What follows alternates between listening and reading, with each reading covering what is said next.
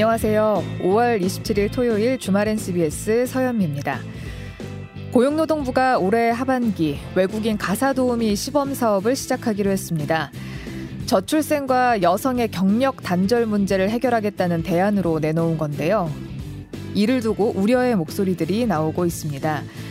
노동계와 여성계는 결국 돌봄의 희생자로 더 저렴한 값에 다른 여성을 찾는 것이며 외국 인력 도입이 저출산 해소에 도움이 되지 않을 뿐더러 국내 근로자들의 사회적 지위에도 악영향만 미칠 것이다 라고 주장을 했고요.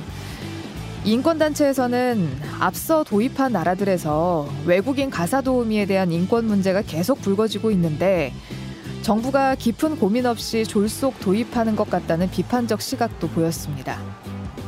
또 몇몇 신혼 부부들은 결국 돈이 있어야 이용할 수 있는 것 아니냐며 한숨을 쉬기도 했습니다. 하지만 고용부는 그렇다고 손을 놓고 있을 수는 없다는 입장입니다.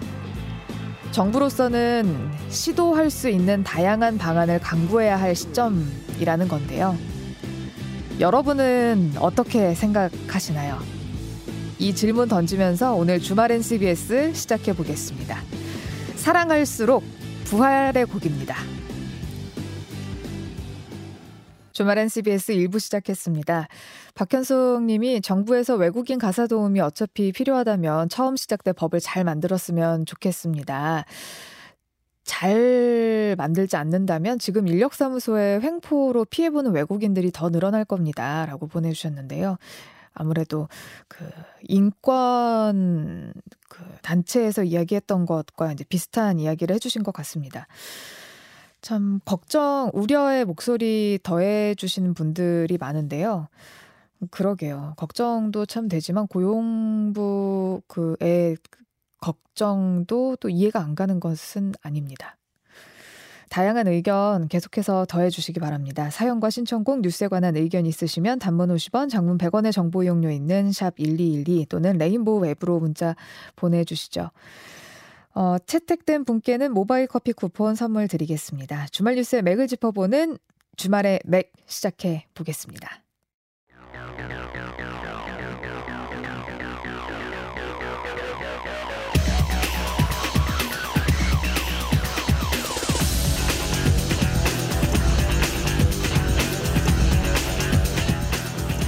주말의 맥 시간입니다. 매주 이 시간 주말 뉴스의 맥을 정확하게 짚어주는 분이죠. 오마이뉴스 박정호 기자 나와 있습니다. 어서 오세요. 안녕하십니까. 오늘 맥을 짚어볼 첫 번째 뉴스는요. 네, 누리호 탑재 소형 위성 2호 안테나 전개 성공입니다. 누리호 3차 발사가 성공했습니다. 그렇습니다. 생중계 보셨습니까? 네, 봤어요. 그날 팀 회식이었는데요. 예. 회식 자리에서 각자 휴대폰으로, 휴대폰으로. 실시간으로 보면서 어 진짜 어 발사되는 건가 지켜봤는데 음. 오 영화의 한 장면처럼 멋지더라고요. 사실 하루 늦었잖아요. 네, 맞습니다. 사실은 이게 하루 늦어서 그러니까 이게 발사가 취소가 된 거잖아요. 네. 어, 그이 24일에 원래 이제 발사가 되려고 했었는데 이게 어 뭐 이 헬륨 가스 이게 뭐 제어가 잘 안 된다. 음. 프로그램 이 통신이 잘 안 된다라고 네. 해서 안 됐다가 밤샘 네. 작업 끝에 네. 이 소프트웨어 이 관련된 걸 수정을 하고 네. 그저께 오후 6시 24분 정각에 예정대로 발사되는 모습 멋졌고 이게 또 이제 전남 고흥의 나로 우주센터에서 발사가 되다 보니까 네. 뭐 이 태극기 드신 분도 그 현장에 많이 계시더라고요. 오. 그만큼 애국심이 좀 많이 또 뿜뿜하는 그런 상황이 아니었나 생각이 듭니다. 네. 그래서 이 그날 그저께 계속해서 저희가 뉴스를 통해서 집중했던 건 뭐냐면 발사가 제대로 되느냐 생중계 음. 통해서 보면서 네. 이 아, 누리호에 실려서 같이 이제 날아 올라간 위성들이 네. 잘 작동이 되느냐 그 문제였는데요. 네. 이, 이 주탑재 위성이라고 볼 수 있는 차세대 소형 위성 2호 이걸 고도 550km 지점에서 정상 분리를 했고 또 부탑재 위성인 큐, 큐브 위성 7개 가운데 6개도 정상 분리가 됐다라고 음. 확인이 돼서 이 8개 가운데 한 개는 사출이 안 됐다. 그러니까 음. 밖으로 나오지 않았다라고 해서 좀 걱정된 부분이 있었고요. 그럼에도 불구하고 우리 이제 발사체를 탑재해서 자체 제작, 제작한 위성을 자체 또 제작한 발사체에 실어서 어, 우주 궤도에 올린 나라가 이제 일곱 번째 나라가 된 거잖아요, 우리나라가. 네. 그러니까 G7 우주강국 G7이 됐다는 그런 생각에 뿌듯한 거고요. 이게 지난한 과정을 거쳐온 거 아니겠습니까? 음. 2010년부터 개발을 시작해서 예. 뭐 우여곡절이 있었고 2021년 1차 발사, 발사 때는 사실 이제 실패를 해가지고 음. 위성 이 모사체가 궤도에 잘 올라가지 못해가지고 안타까워했었고 그래도 지난해 2호 발사 때 성공해서 어, 해냈다. 아, 그때 우주강국 얘기가 나왔었고요. 이번에는 진짜 실제 위성을 아, 탑재해서 쏜 게 어, 이게 성공을 했으니까 네. 그야말로 우주 시대를 우리가 열 수 있다라는 네. 생각이 듭니다. 네. 누리호에 실려서 궤도에 오른 위성들 상황 어떤가요? 네, 누리호에는 아까 말씀드린 것처럼 이 소형 위성 2호 어, 하나, 그다음에 큐브 위성 7기가 실려 있는데 이 양방향 교신에 뭐 첫날부터 성공을 했던 차세대 소형 위성 2호 이제 어, 레이더 안테나를 펼쳤습니다. 네. 이게 길이가 5.2m 정도 되고요. 영상 레이더 아, SAR 싸라고 읽더라고요. 네. 이싸 레이더 이걸 펼쳐가지고 이제 이걸 통해서 지구를 관측하고 우주 방사선 또 우주 폭풍 이런 것들 관측하는 임무를 지니고 음. 있어서 네. 아마 순조롭게 진행이 된다면 이런 관측 임무를 수행할 걸로 보이고요. 그러니까 묘들 묘들 상태와 위성의 자세 제어 기능도 점검을 했고 다 정상이라고 하니까요. 앞으로 어, 한 2년 정도 음. 맹활약을 펼치길 기대를 해보겠습니다. 네. 다른 위성들 이름 되게 귀엽던데. 그래요? 네. 이름까지 다 파악하셨어요? 아니 다음 날 신문으로 보니까 네. 순 한글로 지은 이름들이더라고요. 아, 저는 지금 음, 어떻게 되는지 행방을 알 수 없는 네. 다솔밖에 지금 기억이 안 나던데. 말썽꾸러기 셋째라고 네. 하는데 도요셋 1, 2, 3, 4, 5 중에 셋째가 네. 지금 안 보입니다. 네. 그 위성들 상태는 어떤가요? 네, 지금 뭐 1, 2, 4, 5는 신호 수신에 성공했고 3호 다솔의 신호가 지금 잡히지 않는 상황이에요. 음, 그래서 지금 사출 과정에서 명확한 사출 여부도 확인되지 않아서 이 부분이 좀 아쉬운 부분이고요. 그리고 산업체 큐브 위성 가운데 루미르와 카이로스페이스 위성도 운용에 들어갔습니다. 그리고 이 저스텍 이 큐브 위성은 사출은 됐지만 아직 신호가 확인되지 않아서 지속해 좀 교신을 시도하고 있는 그런 음. 상황이고요. 아, 과기정통부에서는 한 일주일 정도로 계속해서 뭐 신호를 이제 잡아보기 위해서 노력하겠다 이런 거거든요. 모니터링을 해 나간다는 거니까 아직은 음. 모릅니다. 일주일 안에 또 교신이 돼가지고 어디 이제 파악할 수가 있어요. 네. 그러니까 조금 더 지켜봐야 될 것 같고요. 어쨌든 지금 뭐 어, 두 개, 그러니까 큐브 위성 두 개가 아직 신호 교신이 안 되는 상황이지만 그래도 이 누리호가 목표 궤도에 진입을 해서 차세대 소형 위성, 예, 주탑재 위성 2호를 안전히 분리한 게 중요하다. 음. 이게 발사가 성공적인 평가다. 아, 이렇게 얘기를 하더라고요. 발사가 성공적인 것도 정말 좋은 소식이지만 네. 사실 이번 발사 성공이 민간 주도로 네. 우주 산업을 주도했다. 이런 소식으로도 또 굉장히 기쁜 소식이라고도 하더군요. 그러니까 이게 설계와 제작, 뭐 시험, 발사 이 모든 과정이 네. 우리 순수 국내 기술로 진행된 그런 과정이었잖아요. 네, 네. 그러니까 이 기술이 뭐 누가 주거나 이런 게 아닙니다. 네. 우리가 뭐 여러 번 시행착오를 거쳐서 해낸 거고요. 국내 민간 기업 300여 곳도 참석을 했어요. 참여를 했어요. 네. 특히 누리호 엔진을 생산하고 공급했던 한화 에어로 어, 스페이스 같은 경우는 지난해 10월 이 한국형 발사체 체계 종합 기업으로 선정이 된 다음에 이 한국 항공 우주연구원과 발사체 제작, 뭐 총괄 관리, 뭐 단조리 공장 구축, 이송, 발사체 뭐 구성품 시험 발사 운영 여러 가지를 다 함께 협의해 왔거든요. 그래서 이번 발사는 이 항우연이 주관했지만 2025년부터 2027년 누리호 4차 발사부터 6차 발사까지는 이 회사가 발사체 총 제작부터 발사까지 총괄을 하게 됩니다. 음, 그래서 결국에는 이 전문가들 얘기 들어보니까 민간이 우주 개발을 이끌게 하는 게 미래 우주 시대에 대비해서 꼭 필요하다 이렇게 얘기를 하더라고요. 우리도 그 스페이스 X처럼 될수 아. 있는 건가요? 될수 있죠. 뭐 지금은 기술 격차가 좀 아, 벌어져 있습니다. 음. 스페이스 X는 다시 뭐 재활용할 수 있는 로켓 쓰고 있는 그런 상황이지만 우리는 그게 아니고 비용 면에서도 많이 이제 들어가고 있죠. 우리가 더 많이 들어가고 있어서 스페이스 X의 팰컨 뭐 발사 비용이 한 883억 정도고 음. 누리호 1회 발사 비용이 한 1,200억에서 1,400억 정도 추정이 되더라고요. 네. 그러니까 우리가 이걸 로켓 발사를 성공하는 면에 있어서는 네. 위성을 우리가 쏴주는 거잖아요. 그러니까 우리가 예전에는 다른 나라가 그렇죠. 이제 위성을 쏴달라고 부탁을 그럼요. 하는 시대도 올 수 있다. 네, 우리가 미국이나 뭐 러시아한테 예전에 부탁했듯이 네. 그걸 통해서 수익을 얻어낼 수도 있는 거잖아요. 뭐 음. 뭐 지금은 사실 이 다른 나라에 비해서는 이런 비용 면에서는 좀더 드는 게 사실이지만 네.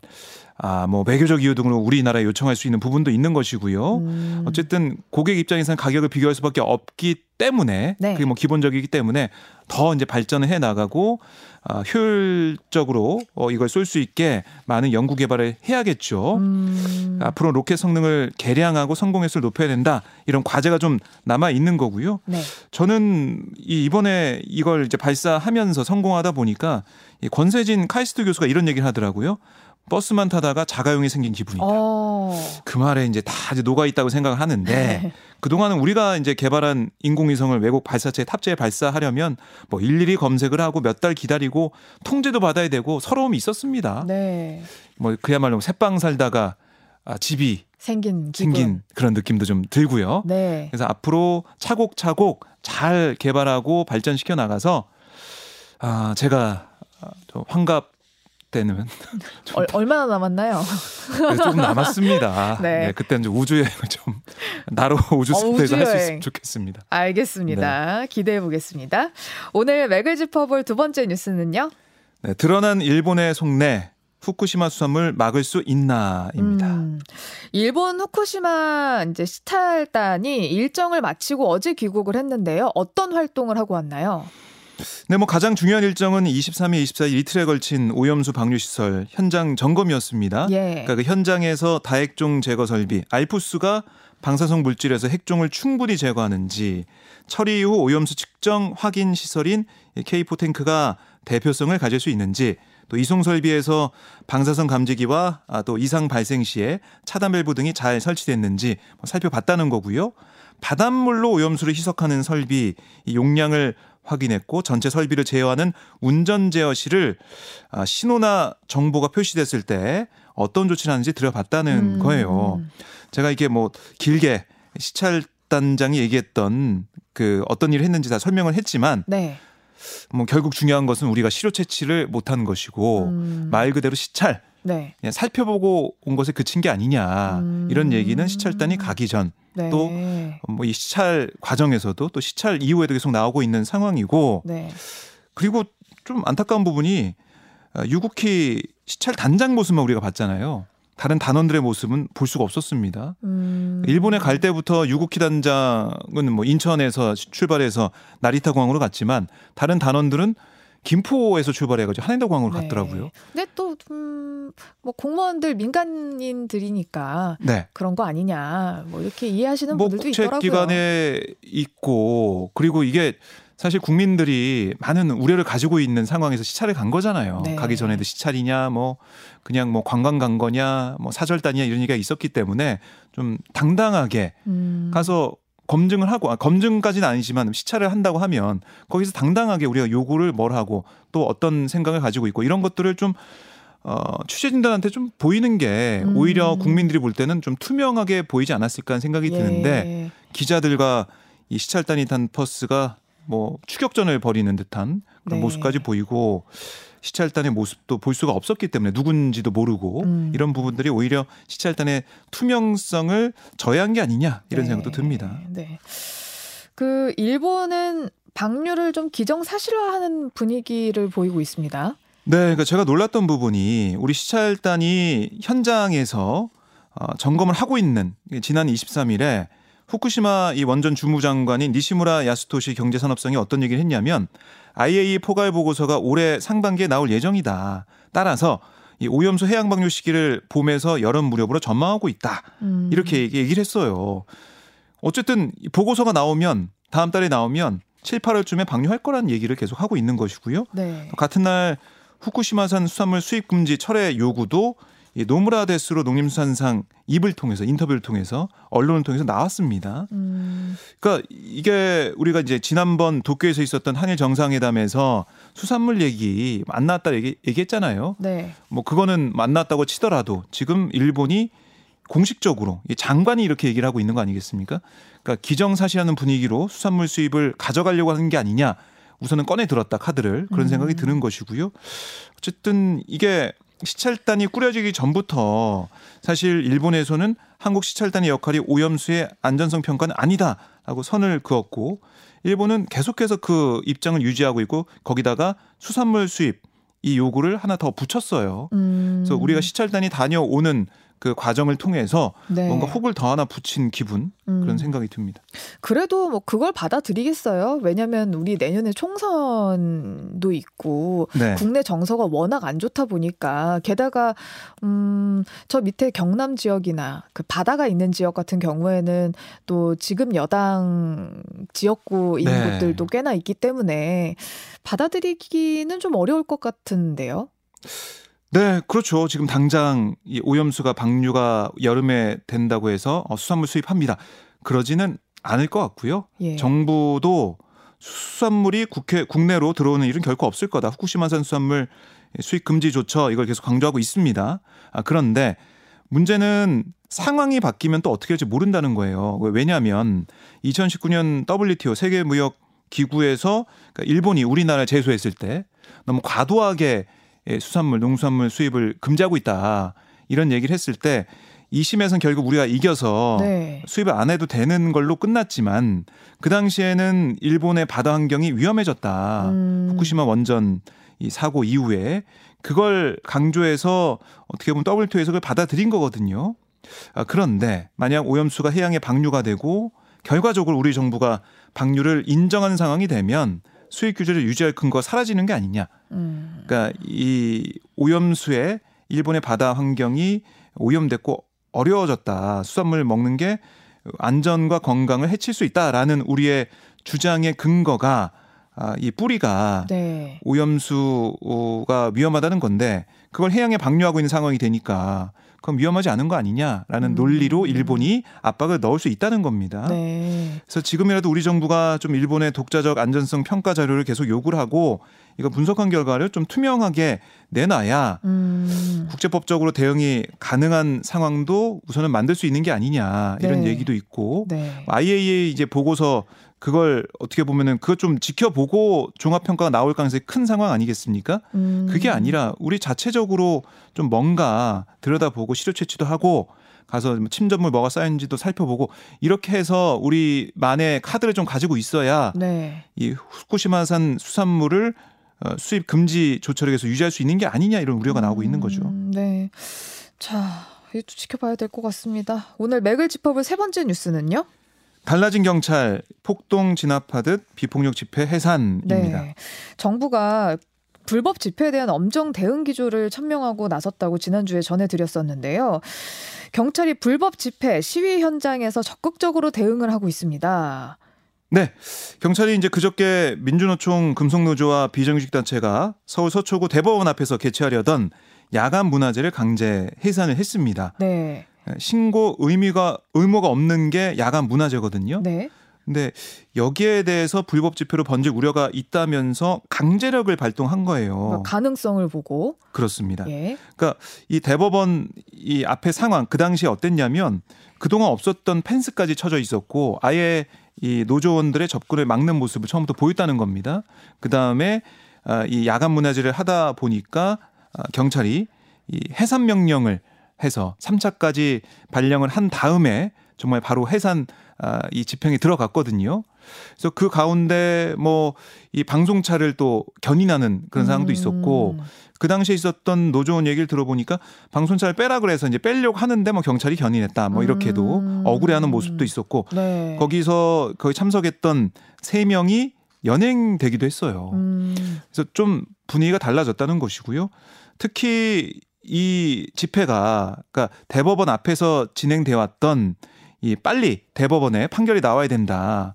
아, 이 불법 관련돼서 기업의 책임을 물어야 된다. 이런 주장을 했던 게 지난 한 3년 정도 동안 20여 차례나 있었다고 합니다. 근데 음. 그동안 아무 일이 없다가 경찰과 협의해서 잘 진행을 해 왔는데 이번엔 이렇게 대응하는 거 음. 뭐 이해할 수가 없다는 거고요. 네. 그래서 어제도 이 어, 노조원들이 뭐 서초경찰서 앞에서 기자 회견도 하고 비판도 하면서 어, 연행대 간 노조는 풀어내라 뭐 네. 이런 얘기도 하고 강하게 반발하고 있더라고요. 네.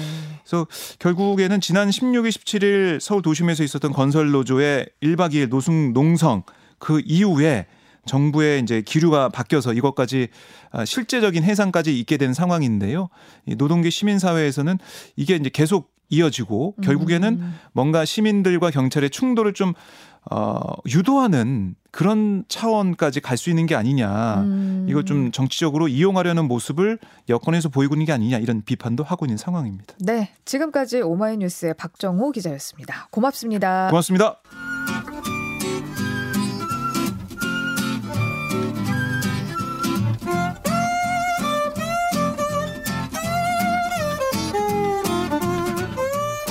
주말엔 CBS의 근심 걱정 전문가죠. 김민아 시사평론가와 잠 못 이루는 밤 함께합니다. 어서 오세요. 안녕하세요.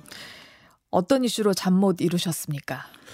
집회를 가지고 이런저런 얘기가 많은데 예. 어, 옛날 일이 많이 생각이 나더라고요. 집회에 참석하셨던 일들. 어, 참석도 하고 네. 뭐 별일이 다 있었죠. 옛날에. 근데 그런 일들이 쭉 이제 주마등처럼 스쳐 지나가면서 네. 아, 다시 그런 시절이 오려는가 보다 이런 생각도 들고 집회가 더 밤에 많이 일어나겠다.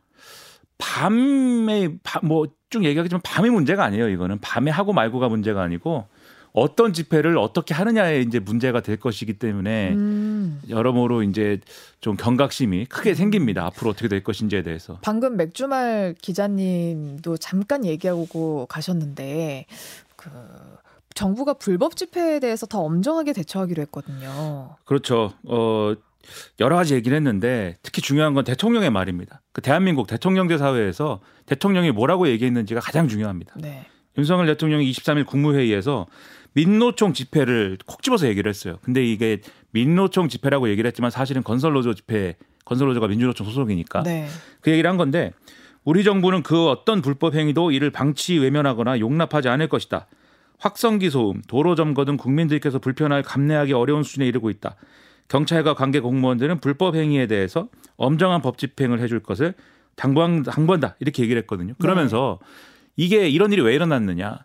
전 정권이 이런 불법 집회에 대해서 어, 경찰의 어떤 경찰력을 행사하는 것을 포기했기 때문에 이런 일이 일어났다.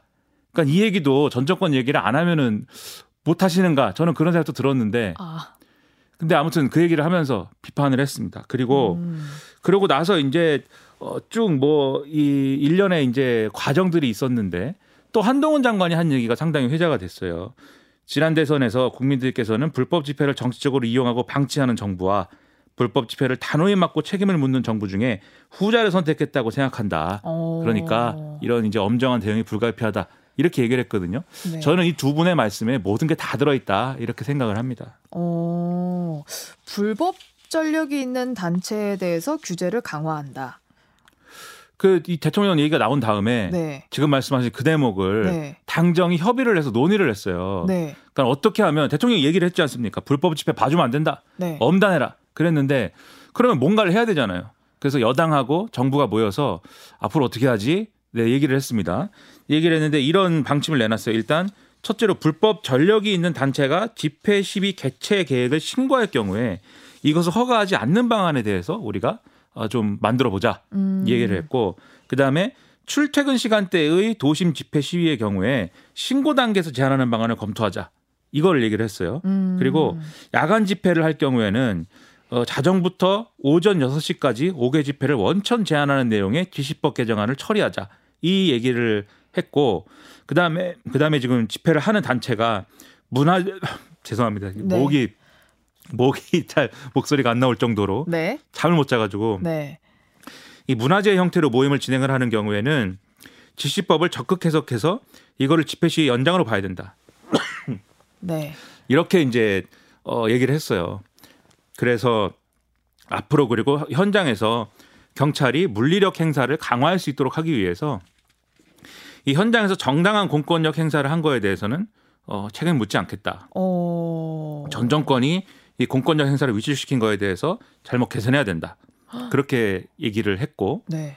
그리고 이러한 기조에 발맞춰서 경찰은 이제 집회 시위 대응 진압 훈련을 어, 특별하게 또 특별한 훈련들을 실시를 6년 만에 이제 진행을 하고 있고 어. 그래서 해산 명령에 불응하는 상황을 가정한 강제 해산, 불법 행위자 검거 등에 초점을 맞춰서 이런 훈련을 실시하겠다. 어.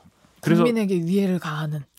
뭐 글쎄요 이제 뭐 국민에게 위해를 뭐 가하는 건지 뭔지 제가 뭐 어쨌든 여러 가지 평가가 갈리겠지만 네. 뭔가 강하게 한번 해보겠다. 음. 이 방향만큼은 네. 지금 분명한 거죠. 어. 근데 이 방안은 위헌이라는 지적도 있더라고요.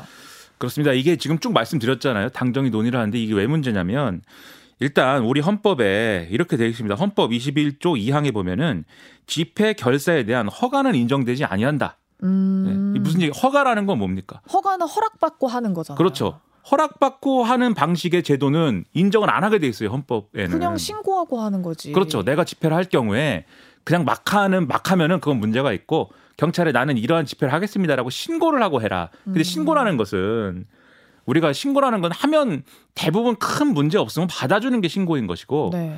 허가제라는 거는 뭘 냈을 때 정말 주최 측 그리고 그것을 어 이 판단하는 측에서 허가를 특별하게 할 경우에 허가가 되는 것이고 대부분은 그렇지 않은 걸 얘기하거든요. 네. 그러니까 신고제라는 거는 훨씬 더 집회와 시위를 자유롭게 해라라는 취지로 운영되는 방식인 거죠. 그리고 왜 그게 신고제를 운영하도록 돼 있느냐? 방금 말씀드린 헌법 조항도 있지만 집회 시위의 자유를 보장하도록 돼 있지 않습니까? 기본적으로 민주 국가라면. 네. 그래서 이제 신고제를 운영을 하게 돼 있는 거거든요. 그런데 앞서 말씀드린 것처럼 불법 전력 단체에 대해서 어, 이 허가를 하지 않는 방안의 경우에는 이게 사실상 허가되나 마찬가지다 이렇게 볼 수밖에 없는 거죠. 예를 들면 그렇죠. 불법 전력이 있는 단체란 뭐냐? 그러게요. 그렇죠? 지금 예를 들면 우리 현행 법에 어떤 단체가 불법을 저질렀는지 여부를 판단을 합니까? 현행 법령에서? 우리는 어. 사람이 그랬다는 거는 판단을 하지만 불법을 저지른 단체를 판단할 수는 없잖아요. 그렇죠. 예를 들면 그 뭐 법인 격이 있어서 예를 들면 자본시장법이나 이런 데서 뭐 판단하는 거면 모를까. 일반 형법상에서 어떤 단체가 불법 전력이 있다. 그 단체에 전과가 있다. 음. 단체가 감옥에 갔다 왔다. 이렇게 판단하지 않잖아요. 그렇죠. 그렇죠. 그러면 이 불법 전력이 있다는 거를 누가 어떻게 무슨 근거로 판단할 것이냐. 이 문제가 발생을 하고 예를 들면 그 사람으로 판단할 수 있겠죠. 저 음. 불법을 불법 시위 전력이 있는 사람이 대표자를 맡고 있는 단체이기 때문에 이 단체는 뭐 이 신고를 받아줄 수 없다. 이런 논리를 한다면 그 대표자가 바뀌면 또 어떻게 하는 겁니까? 민주노총이 그 사람이 탈당 탈당이 아니라 탈단 그렇죠. 뭐 그럴 수도 있고. 민주노총이 위원장을 새로 뽑는데 네. 이게 임기가 정해져 있어 갖고 새로 뽑는데 그러한 불법 집회를 개최한 전력이 없는 사람이 위원장이 되면 또 허가가 되는 건가요? 그게? 음. 그러니까 이런 것들이 자의적으로 판단될 수밖에 없는 거지 않습니까?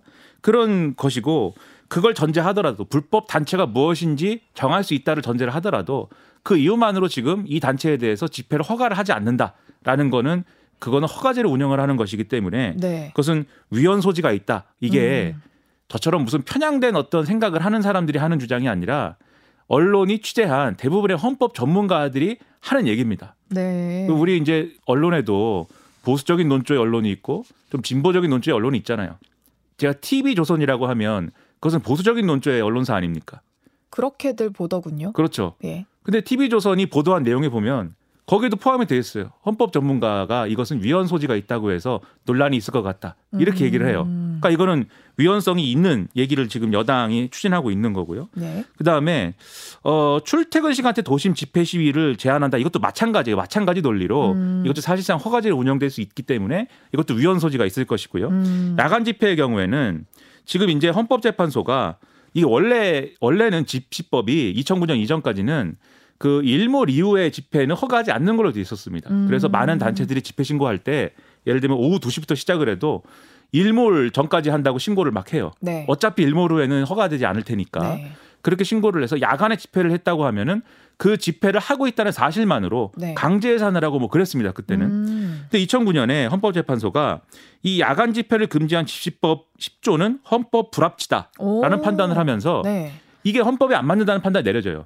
음. 그럼 일반적으로 법령이 이 조항이 헌법 불합치 결정이 되면 어떻게 해야 되냐면 헌법재판소가 기한을 정해줍니다. 네, 언제까지 법을 네, 바꿔라. 그렇죠. 이거는 헌법에 안 맞는 법이니까 언제까지 국회가 법을 바꿔라. 네. 헌법에 맞는 방향으로 근데 국회가 법을 바꾸지 않았어요. 네. 그러면 그 조항은 어떻게 되냐면 그 기한을 넘기면 효력이 없어집니다. 음. 그러니까 지금 야간 집회를 금지하는 법 조항의 효력은 없어진 거예요. 예. 야간이든 주간이건 집회 신고가 제대로 돼 있다면 할 수 있게 돼 있는 겁니다. 음. 다만 여기에 대해서 지금 경찰이 이 집회를 신고할 때 그 시간을 이제 제한하는 경우들이 있어요. 예를 들면 내가 뭐 밤새도록 집회를 하겠다 신고를 하더라도 이 여러모로 이제 주민들의 평안이나 이런 것들을 해칠 수 있기 때문에 뭐 오후 6시까지 하시오. 이렇게 제한해서 이 허가를 내주는 경우가 있거든요. 네. 이렇게 운영은 하지만 근본적으로 집회를 이 야간에 하는 것은 일괄적으로 접수하지 않는다, 신고를 받지 않는다라고 음. 하면 이거는 위헌성이 있다라는 걸 이미 헌법재판소가 판단했다라는 음, 겁니다. 네. 다만 이제 제한적으로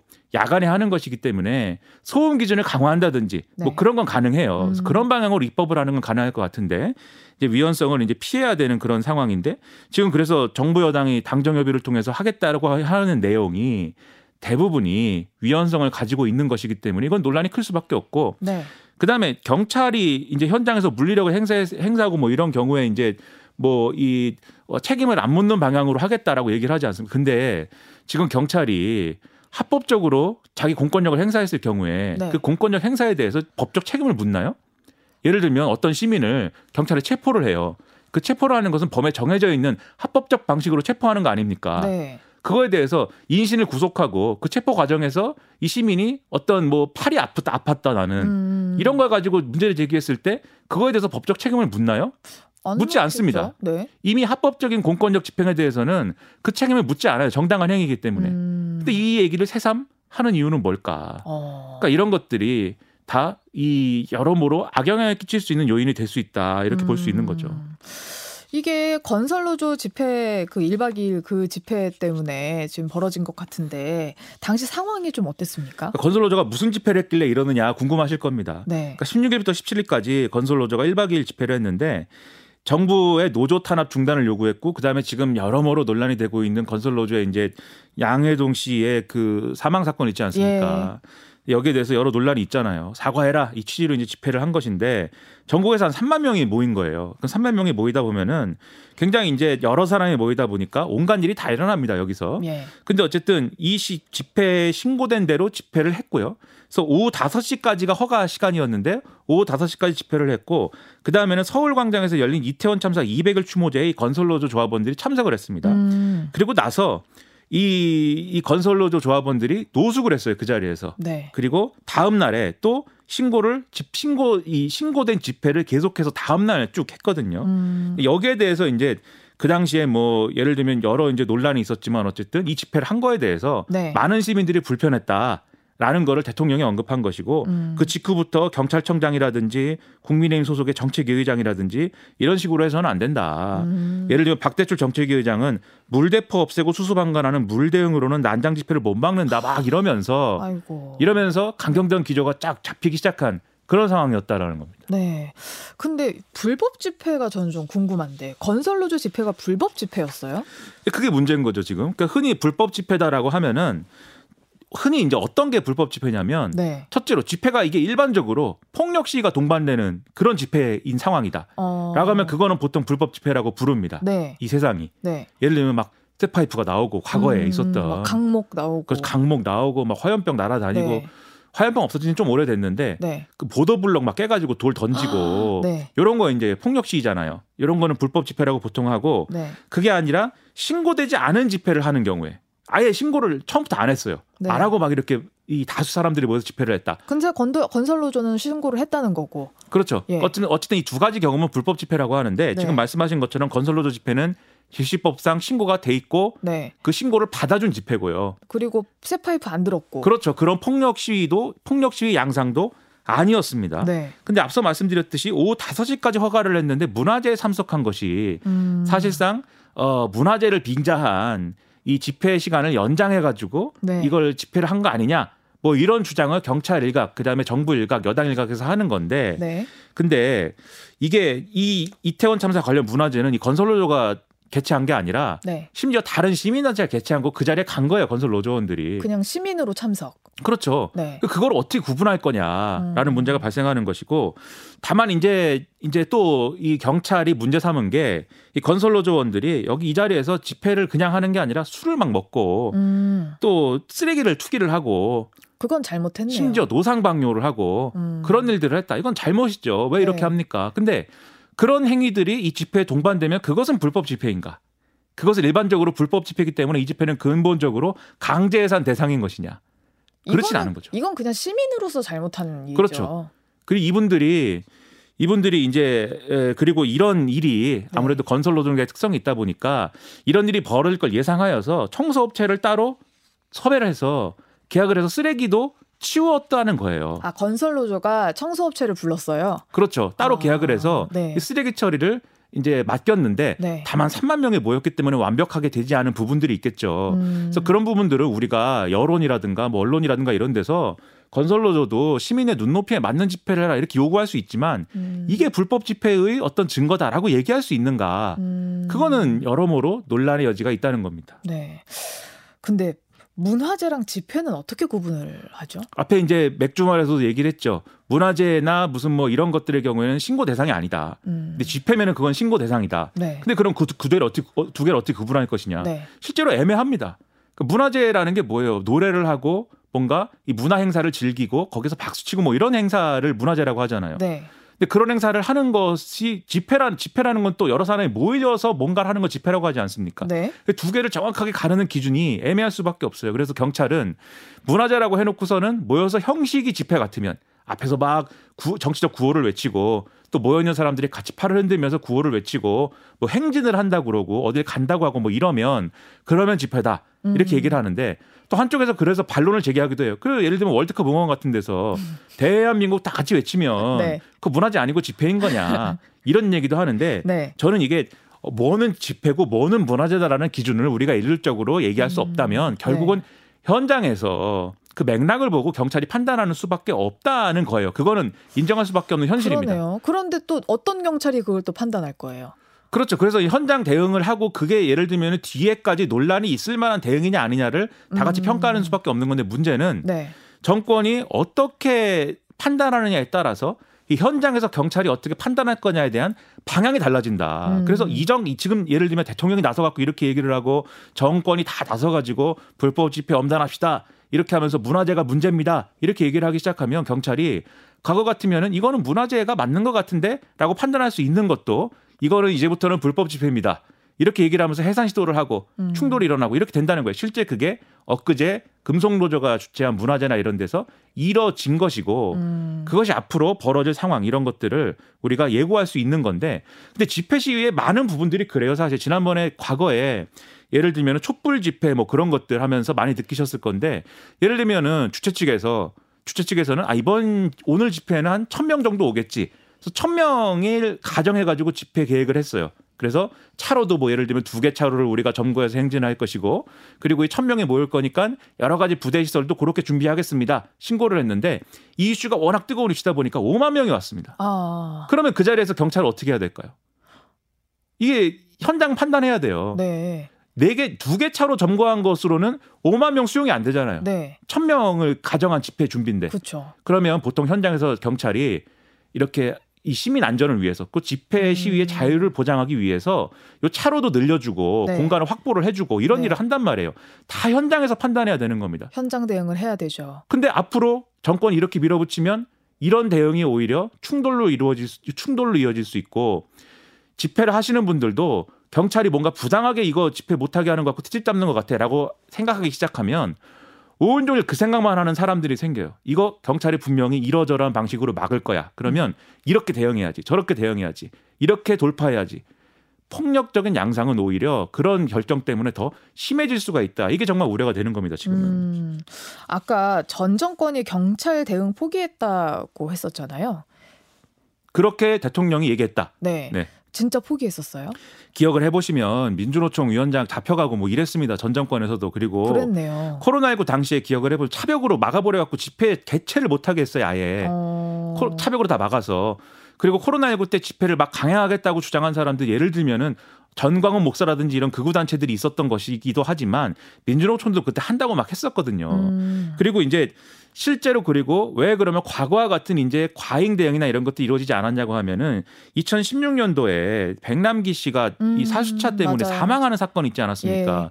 그 사건이 있었기 때문에 그때 보수 정권이었음에도 불구하고 사수차와 관련돼서는 경찰이 자체적으로 네. 이거는 기준을 좀 더 강화해 가지고 음. 차 사용을 금, 그 금지까지는 아니지만 아주 예외적인 상황, 상황에서만 활용하도록 하겠다. 네. 이렇게 걷어들인 측면들이 있는 거거든요. 그리고 음. 경찰 대응이 그렇게 어쨌든 합리적으로 방향이 움직여줬기 때문에 이 소위 말하는 노동단체 또는 뭐 시민단체들의 집회도 수위가 그렇게 올라가지 않는 상황들이 어쨌든 유지가 돼 왔어요. 물론 차벽으로 막아버리고 이런 것들은 여러 가지로 비판이 있었지만 음. 그것을 과연 경찰력 행사를 포기했다고 얘기할 수 있는 것일까? 네. 그런 주장은 제가 볼 때는 오히려 정치적인 주장인 것이지 네. 사실관계가 정확하지 않은 주장이라고 생각을 합니다. 네. 근데 정부는 집회 시위에 왜 강력하게 대응을 하려고 하는 걸까요? 그런데. 결국 중도적인 성향 중에서도 보수적 유권자층은 이 얘기를 반길 거예요. 왜냐하면 출퇴근하는데 굉장히 불편했고 더럽게 보였고 어려웠고 굉장히 어떤 마음이 안 좋았거든요. 집회 시 이렇게 하고 있는 걸 보면 예. 이런 거에 대해서 강하게 대응한다 그러면 좋아하겠지만 저는 그래서 그런 것들을 노리면서 이 지지층의 확장 그리고 어떤 지지율의 어떤 재고를 노린다고 생각을 하는데 그런데 그게 대한민국 정치, 대한민국의 집회시 문화에 가져오는 효과는 결코 긍정적이지 않을 것이기 때문에 네. 그런 것은 결국 단기 처방에 불과하고 오히려 음. 장기적으로는 국민들에게는 부정적인 평가를 받을 수밖에 없을 것이다라고 저는 생각합니다. 음, 오히려 강제적으로 강력 대응하는 것이 장기적으로 한국 사회는 좋지 않을 것이다. 강대강 대치 또 벌어지고요. 네. 또 비극적인 상황 벌어질 수 있어요. 그렇게 하면 저는 안 된다고 생각합니다. 네. 알겠습니다. 김민아 평론가는 이만 인사 나누겠습니다. 고맙습니다. 고맙습니다. 저는 잠시 후 7시 주말엔 CBS 2부로 돌아오겠습니다. 경제 이야기 또 문화 이야기 나눠보죠. 이따 뵙죠.